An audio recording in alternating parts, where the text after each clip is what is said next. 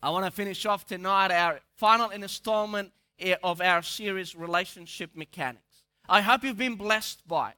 I hope it challenged you, whether you're a Christian or whether you're just exploring this whole thing of spirituality or just maybe you're visiting with us uh, today or you've been visiting with us the past few weeks. I hope it challenged you.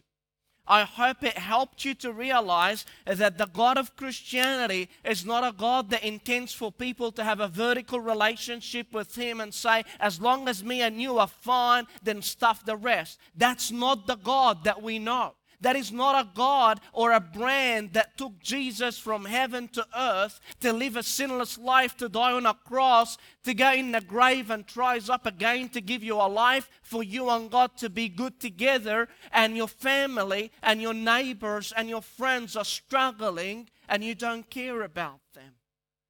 It's not the type of Christianity where it says, you know, God it changes your eternity, but He leaves you where you are on earth. That is not the Christianity that we know.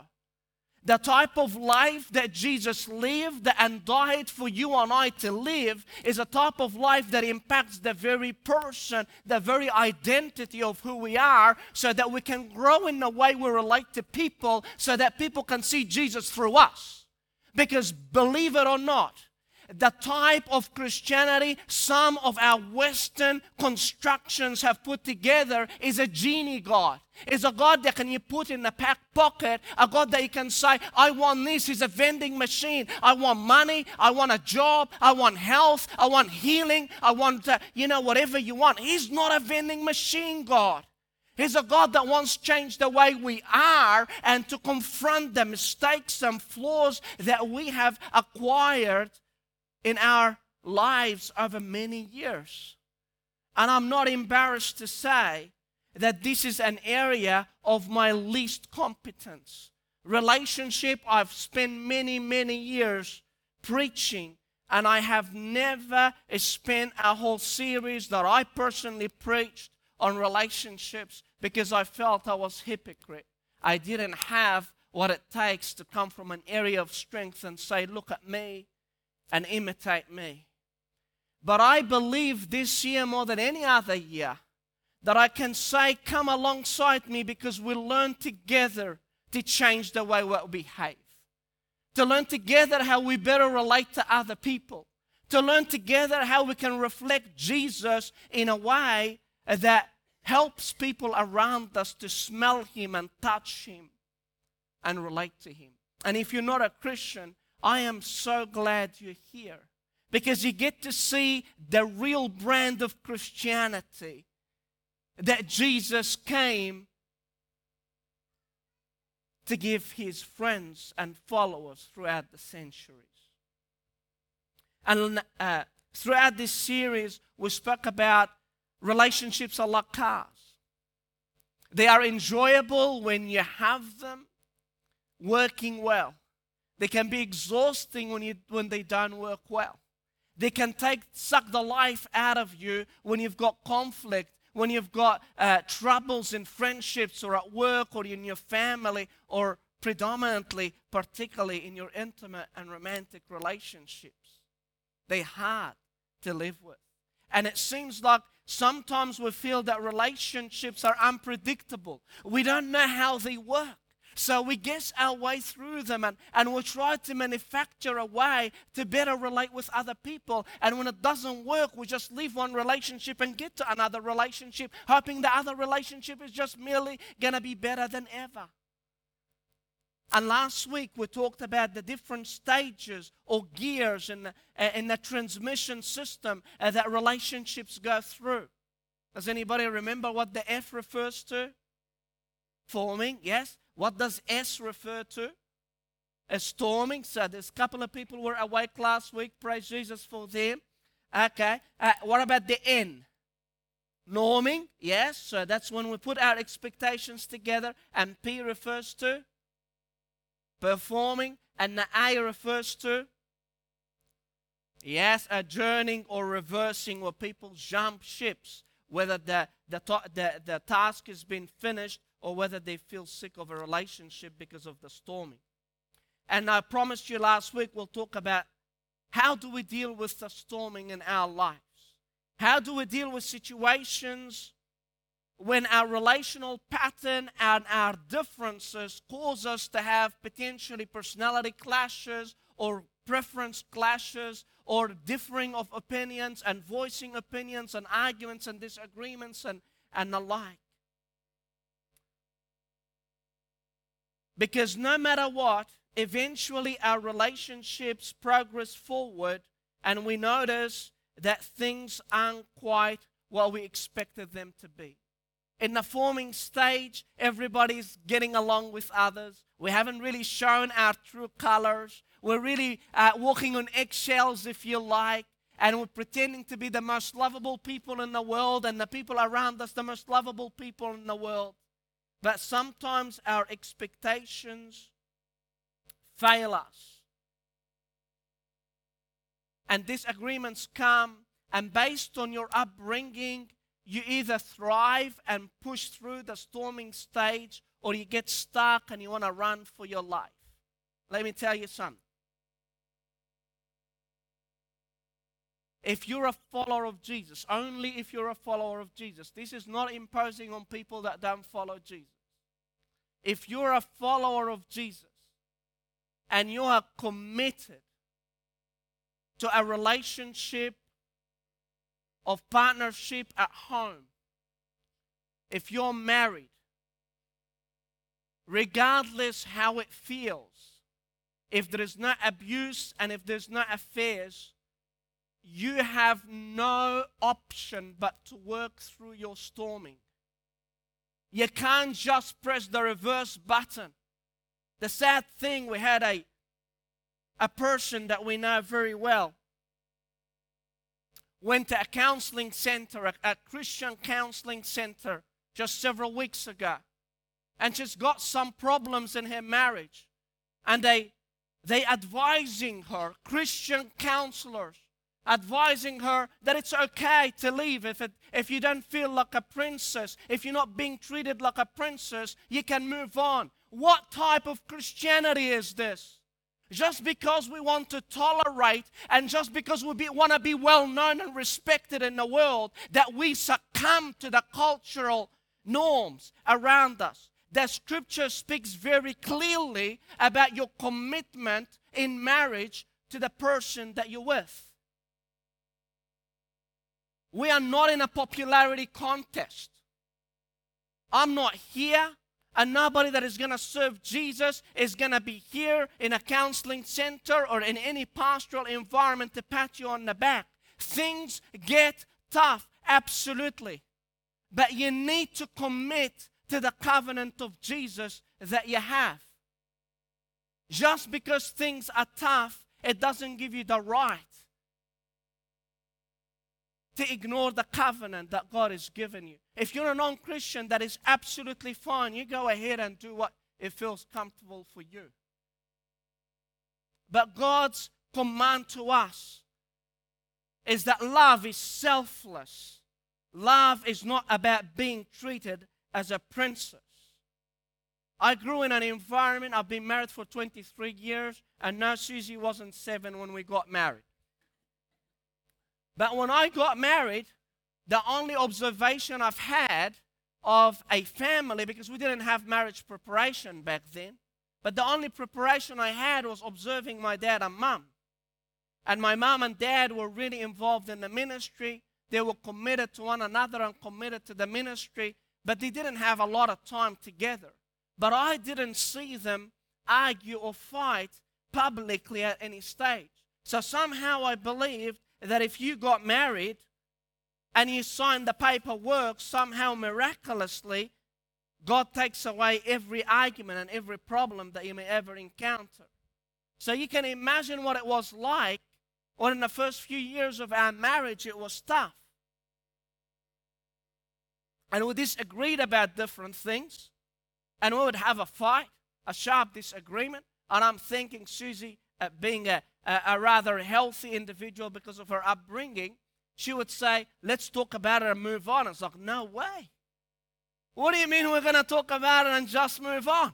I'm going to analyze every conversation we had for the past three days before we came to that agreement so I can figure out what's your motivation, what you're trying to get at, what is it that really brought us down. You know, I was angry. I was, I, I, and, and when I mean I needed time, I didn't need half an hour. I didn't need a coffee. I mean, I needed a day or two to think through it. And I'll be miserable. And she would say, What can't we just talk about? What do you mean talk? I need to think about it first. You know, I need to assess the thing first. Why? Uh, deep inside, I didn't know that. But deep inside, I wanted to make it so hard for us to fight again. You know why? Because I did not know how to deal with the negative emotions that that brought about. So the only way I could manufacture and control the outcome is to make it so miserable for her and so miserable for me. So before we fight the next time, we think about it twice. Do you think it worked?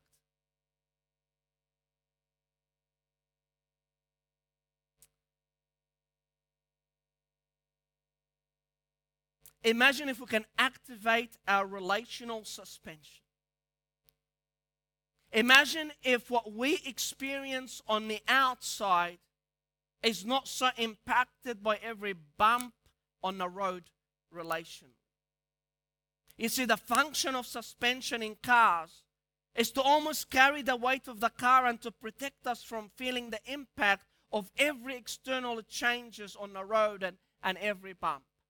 Because suspension systems support the road holding and the right quality. It doesn't mean you change the road. It doesn't mean you, you look at your map and see which roads don't have any bumps and, and that's the road I'm going to travel on. It's discovering that regardless of what the road brings your way, you're going to push through. And you're not going to feel collapsing at the end of every bump.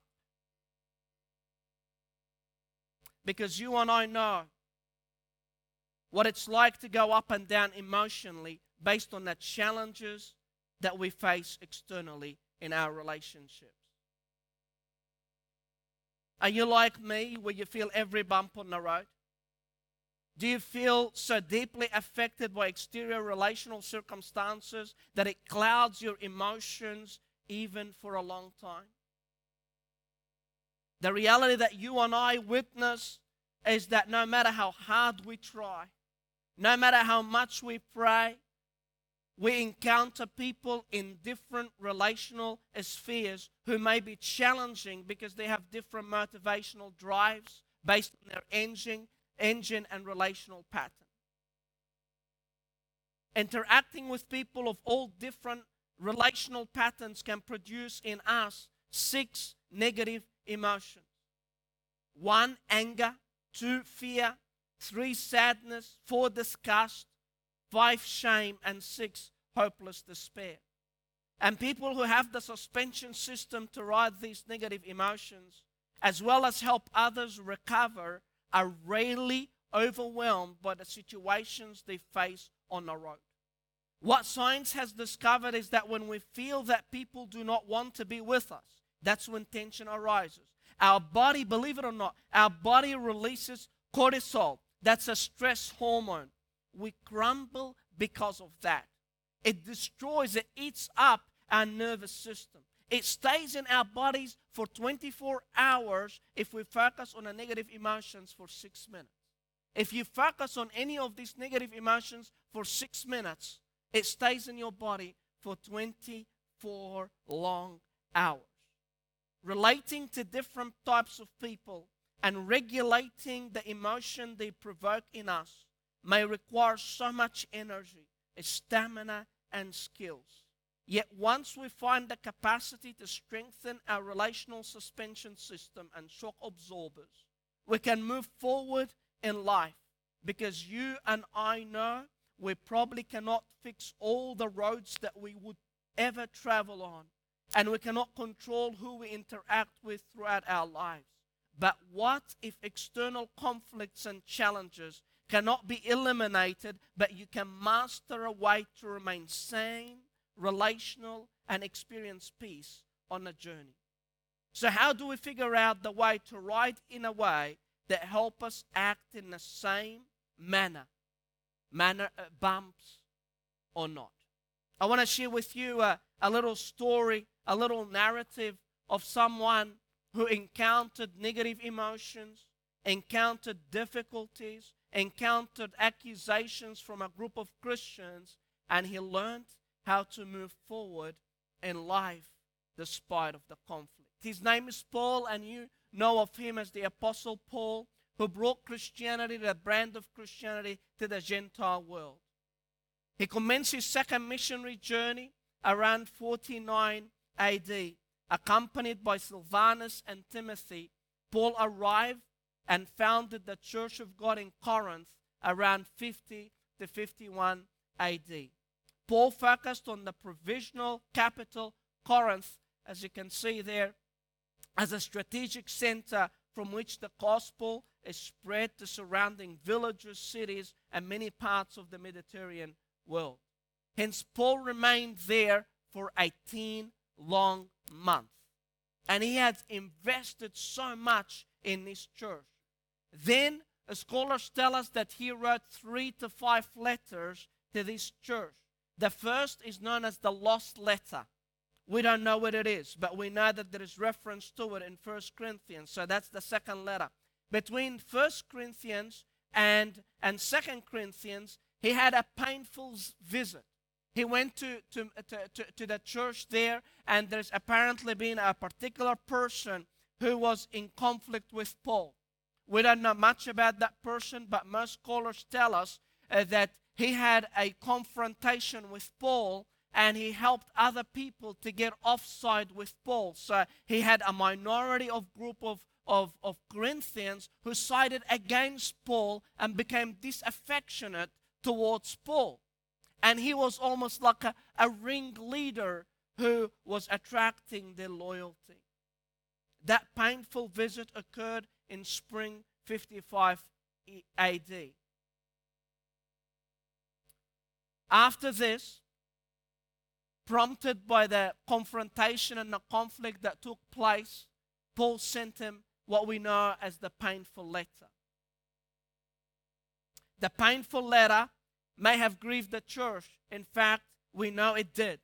It provoked the repentance because it confronted their sin and compelled them to discipline the person involved in the conflict. Then we come to Second Corinthians that was written in summer of 55 AD in response to criticisms that Paul received for not visiting Corinth and to also defend his apostleship. Can you believe that? Paul, who founded the church, now the church, because of different conflicts, saying, We don't think he's an apostle. Fancy that. I wonder what they will be doing when he's with them in heaven. So, uh, Paul, we weren't 100% sure you were the real deal, bro. The Corinthians were starting to accuse Paul of deception, carelessness, indifference, or even manipulation because he promised to visit them again, yet he changed his mind. It's like what you do when conflict arises. You know, they were saying, okay, just because we have a conflict, it doesn't mean that you turn your back on us, give us the, the, the cold shoulder, and decide you're not going to come and visit us. Paul responded to their misunderstanding and wrong expectations and accusations in that paragraph, uh, the, you know, the, the beginning of that response in the paragraph that we'll read today. He wrote the second letter to say, Let's sort this out together. And I believe Paul's principles will assist you and assist me in helping deal with conflict and the storming stage when they arise. You ready? First, uh, Second Corinthians chapter one, and let's read from verse twenty-three. It says, "I call God as my witness that it was in order to spare you that I did not return to Corinth. Not that we lorded over your faith, but we work with you for your joy, because it is by faith you stand firm." So I made it I made up my mind that I would not make another painful visit to you. For if I grieve you, who is it left to make me glad but you, whom I have grieved? I wrote as I did, so that when I came, I should not be distressed by those who ought to make me rejoice. I had confidence in all of you that you would all share my joy. You see, the words that are being used over and over and over in this particular passage is Paul's emotions and the people's emotions associated with him. And that's potentially the first thing that in times of storming we need to do. We need to validate emotions. First, Paul clarifies that his decision not to visit the church of Corinth was motivated by, by, by his uh, intent to maintain a good relationship with them, to absorb the tension and the bumps on the road. Paul didn't want to pay them another painful visit. He wanted to make sure that the relationship was fueled by joy. Glad to be together, even when one or two of us have negative emotion. This challenging situation originated from an unnamed man in chapter 2. It's likely that this person, some people say that he committed some sort of, uh, of, a, of an immoral act, but it is likely that it was a personal attack on Paul. And to restore the relationship, Paul begins by validating the emotions experienced by all parties. Not just by him, not just by them, but by all parties. Examine the emotions that Paul acknowledges about the whole ordeal. He starts by validating their emotion, then acknowledges his own. You see, he says, I grieved you. Uh, make me glad. I grieved distress and rejoice. It's all emotive words. But at the end, Paul says that the emotions now need to take, even though there may be grief and distress, could take us together into another era, into another stage where we can be together even though one or two of us are experiencing grief and distress. You know, when we walk together, it doesn't mean everybody is happy. You see, that's the stuff that upsets me in relationships or, or particularly in families. We think we can only be together if all of us are happy. That's in la la land only. We can have grief we can have difficulties, we can have disagreements. That is absolutely okay as long as we say, We're glad to be together in this painful journey. We're going to stick together, we're going to support one another because it's not about me, it's about selfish living because that's what Jesus would have done. It's sad at times when people come and, and ask for prayer and a prayer is about somebody that's annoying them and they want God to punish that person. It's like, hang on a second. He is still a loving God. He still cares about the both of you. And what he wants to say is, yes, I acknowledge the emotions and the grief and the frustration. I do not want to pretend that it doesn't exist, but I want to support you through the journey we genuinely go to the person or the people involved with us. The people that may have been upset, the people who have upset us, whatever it may be, the disagreements or the or the conflict or whatever that has occurred. And we reach to the problem that they have, not the problem that they you wish they have. You see how sometimes somebody says to us, you know, I have a problem with such and such. No, no, no, no. Yeah, it's not that big. You know, now it, you should really feel that way. Is that? That's not validation. That's manipulation. If they feel that way, it's okay. You need to acknowledge what they feel. If you feel a certain way, you deserve to be acknowledged for that emotion. It doesn't make it right, it doesn't make it wrong. It's just an emotion. And you see, some of the times we are embarrassed by our emotions. We're embarrassed to validate our own emotions. If you feel sad, if you feel ashamed, if you feel guilty, if you feel distressed, you say, No, no, no, no, I, I, I can't think that way. You, you know what we usually do? We go to the emotion Uh, that we're most comfortable with dealing. We go to the, you know, you might feel hopeless, but you go to anger. Why? Because anger is an emotion that you've learned how to deal with. You, you, you might feel embarrassed, uh, but, but, but the sadness is the emotion that provokes other people's sympathy towards you. So you go to sadness. But that's not the right emotion that you're experiencing. That's a fabricated emotion that you're experiencing. And, and sometimes we, we're upset somebody, but rather than deal with that shame of upsetting somebody or hurting somebody, we, we, we fight and revenge because we can deal with those emotions. But the reality is, we need to acknowledge the real emotions. We need to acknowledge their feelings and emotions that they have genuinely, then communicate our own emotions. You can't be in a relationship where, for the sake of making sure everybody is happy, that you don't communicate your emotions. It's like if I say what I really feel, they might not like me. You're suppressed.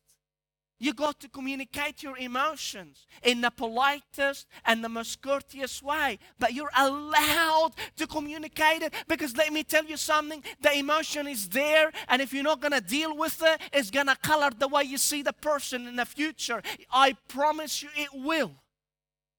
So Paul doesn't fuss around and say, I'm so sorry you misunderstood me. Corinthians, oh, I made a mistake. I didn't really come. Hey, hey, I want to tell you why.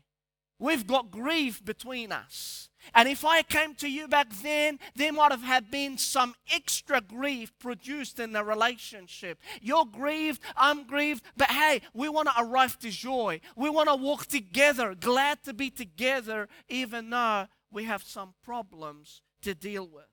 Then communicate your feelings and assure them that regardless of the emotions present, present, you choose to journey together and to progress towards a better future. That's what Paul did. The first thing is validate emotion. The second thing Paul did here in verse 4, it says, For I wrote you out of great distress and anguish of heart. That's the letter that he wrote to them previously. And with many tears, not to grieve you, but to let you know the depth of my love for you. So he's clarifying to them why he wrote that. He's clarifying to them the reason for the miscommunication that they've had. In fact, in the, in the message paraphrase in, in, in, in chapter 1, it says that I, I, I want to let you know and I want to promise before God that the reason why I wasn't able to come to you, it's not because of indifference or manipulation. He had to clarify the facts. You know, just because you think this way, it doesn't mean validating your emotion means I have to validate your perceptions or your evaluation or your assessment of me. I need to clarify my point of view. I also want to give you another point of view. Not only that, but you can also ask people to clarify their point of view. You don't have to agree with everything people say because God has given us a brain to assess and to discern. But allow other people to share their perceptions, and you're allowed to clarify your perception as well. You're allowed to share what you really, really think, whether they accept it or not. You see, uh, the whole situation started with Paul recognizing that there is a conflict. That that guy, whoever this guy, unnamed guy was, he's having a dig at Paul. And he was being a, a ringleader that is causing other people in the church to side against Paul. And Paul addressed that. Face on, he clarified the facts. He sent him a letter, even though it was a painful letter. It follows a, a, a, a, visit of sorrow, but that didn't stop him from sending him a letter that, according to chapter 7 and verse 8, that it seemed to hurt them for a while. But that wasn't the long term intention. The letter may have led to the majority of the church to reprimand and possibly even exclude that particular person from the fellowship for a little bit. There may have been a minority that sided that with, with that man based on, on a reprimand and, and a punishment. He now explains, Paul now explains that it wasn't called facts. He poured his heart out in his communication to them. It was a letter covered by love and affection, but also a letter that spoke the truth. We don't for sure know what was written in that letter, but it must have been confronting. It must have, it must have called to mind the sin that was exhibited because people repented. It was truth in love. And this is, friends, the second step if we're going to maintain our sanity on the road when there is bumps and storming coming our way. We need to clarify the perspective that we have in deep love as well. We need to share our perspective, our own mistakes, and clarify our expectations where things went wrong. But all of this is done with the lens of how can we remain relational even though we are enduring negative emotions. As we connect with others, when we are in the midst of a negative emotion, we show them what it is like us to act under stress or negative emotion. We're not going to get it right all the time, but we are displaying what it's like to endure storming and follow through on the other side better off. People see rather than just hear what we do, what, what we say, they see what we do. When we see someone doing something that becomes like a tape in our mind, we capture and replay when it comes to our turn. What is it like us to act when we're angry, fearful, disgusted? Someone has to show us the way. So we give a different perspective to the situation or perspective of how we can act in these situations only after we've validated our emotions and other people's emotions. Susie uh, does some uh, uh, uh, coaching of people in the business world, and, and she told me a story just about a couple of weeks ago where uh, th- this particular person was on performance management. They, they wanted to take her out of a, of a big organization, and, and as a last resort, they called Susie uh, to meet with her on, on a fortnightly basis and to help her through some, some problems. And, and Susie was debriefing with her a couple of weeks ago about a conflict that she had with her team. And the lady was just on top of the world saying, I, I can't believe how I acted this time. You know, that's not really like me. I can't believe I was able to communicate with them in this way. And, and, and, and as she went on and on and on, she said this amazing th- thing. She said that um, I channeled my inner Susie. I channeled my inner Susie. Susie said to her, what, what does that mean? Like, what, what do you mean you channeled, uh, you know, the inner me? She said, I felt myself talking with the same mannerism and tone and, and disposition that you show me. We need somebody to show us how we act, not just tell us how we act. How do we act together when the going gets tough, when there is conflict? In a place. And that's what Paul did. Then finally, he did one last thing to help deal with the bumps on the road. He says, If anyone has caused grief, he has not so much grieved me as he has grieved all of you, to some extent, not to put it too severely. The punishment inflicted on him, because obviously they have either um, excluded him from the fellowship or reprimanded him.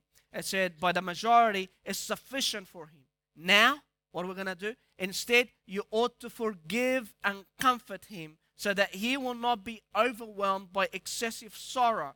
I urge you, therefore, look at that next word, to reaffirm your love for him. To reaffirm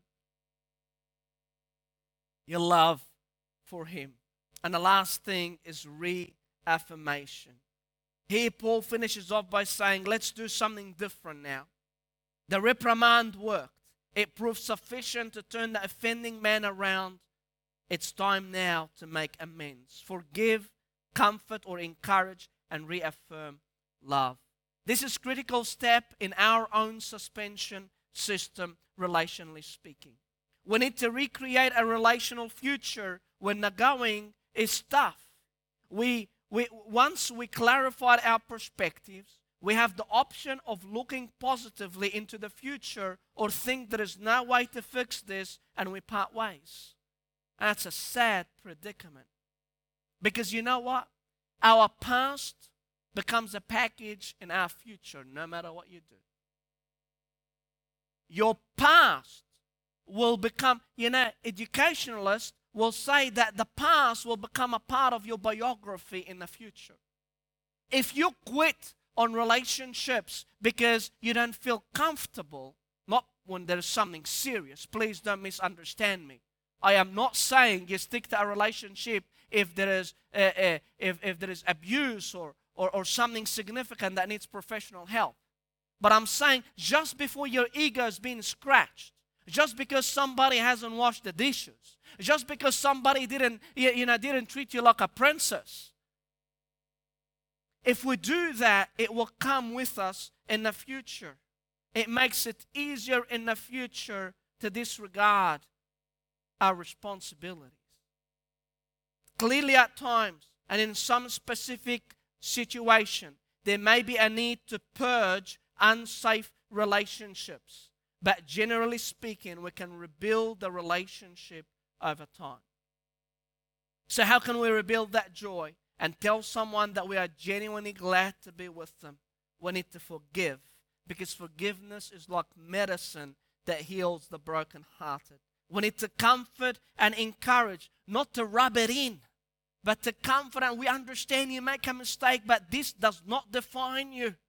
Imagine that. Imagine talking to your son or to your daughter or to your spouse or to your friend and say, you know what? I understand you made a mistake. I also make mistakes all the time, but this mistake won't define you in my mind. You've done so much good over the years. I'm not going to only remember you making that mistake because that's what people think that they are doomed because they made a mistake. You need to stand in the gap for people and say, you know what, we all make mistakes and we all sin and we all stuff up. But hey, I'm here to champion your cause. I understand you're stuffed up. I understand your relational uh, dilemma. I understand the, the background and the upbringing. It is okay.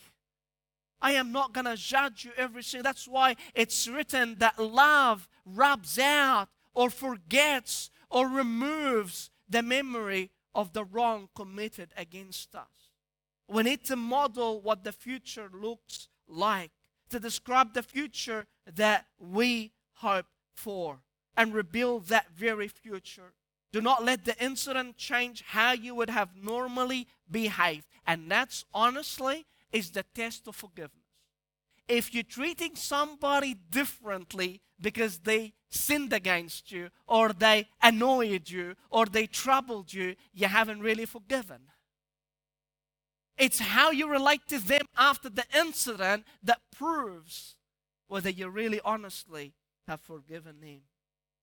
And believe it or not, God is bigger and stronger and mightier, and He has your best interest at heart. You know, we're so afraid that people will take advantage of us if we're forgivers or if we don't count the sin against them, they might do it again. It's like I was so grumpy for a day or two just to, to, to say to Susie and myself, we don't want to do that again. It was manipulation. It was given the cold shoulder so that we don't so that I don't have to, to deal with those negative emotions in the future.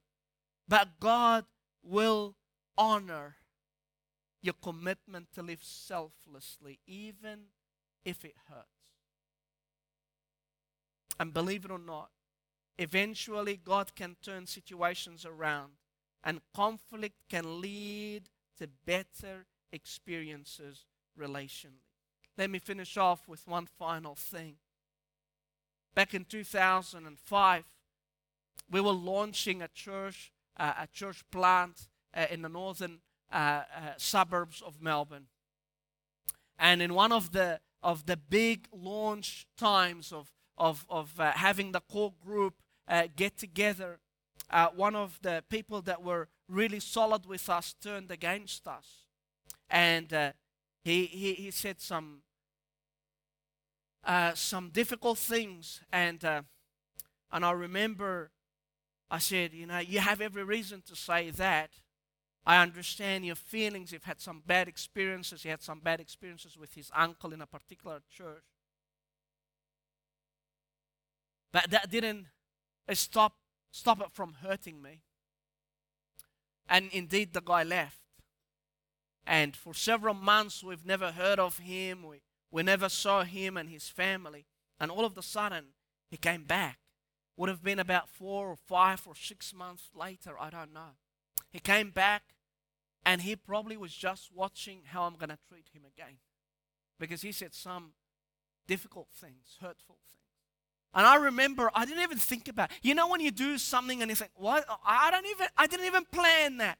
I remember, and don't don't hold that against me. I hugged the guy, and I, I, am an Egyptian. I hug people, all right? I hug men. I don't kiss men, uh, but I hug men. It's all right, you know.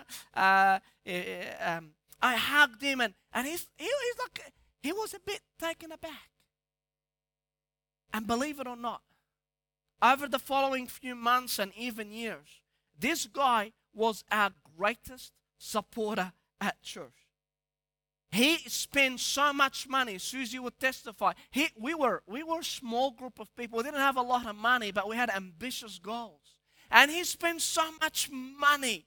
He, he was responsible for all the media in, in our church. He was responsible for the IT. In fact, he would take one day a week off to come to church and help us, not even expected. He would give up his wages every single week and he'd say to me, If only I could afford it, I'll be here every single day.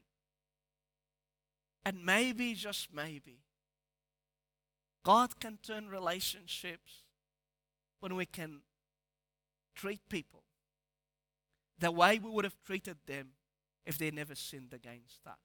Friends, today, if you want to return to joy in any of your relationships. There may be some difficult relationship that you need proper professional help. I'm not trying to give you in a five minute noodles type of solution. Please, if you need professional support, seek professional support. But begin in the simple things to validate feelings, your feelings and other people's feelings, to clarify facts the, give another perspective to the situation and rebuild the future. Reaffirm people, encourage and forgive. Treat them as if they've done nothing wrong to you. You know what? Some of you sitting here today have been treating people slightly different because some six months ago they've said something that upset you. You know what? You've said lots of things that upset Jesus and he never mistreated you. Imagine if you could bless them today. Imagine if you could bless them this week. Imagine if you could treat them the way you would often have done. Maybe it will change things around.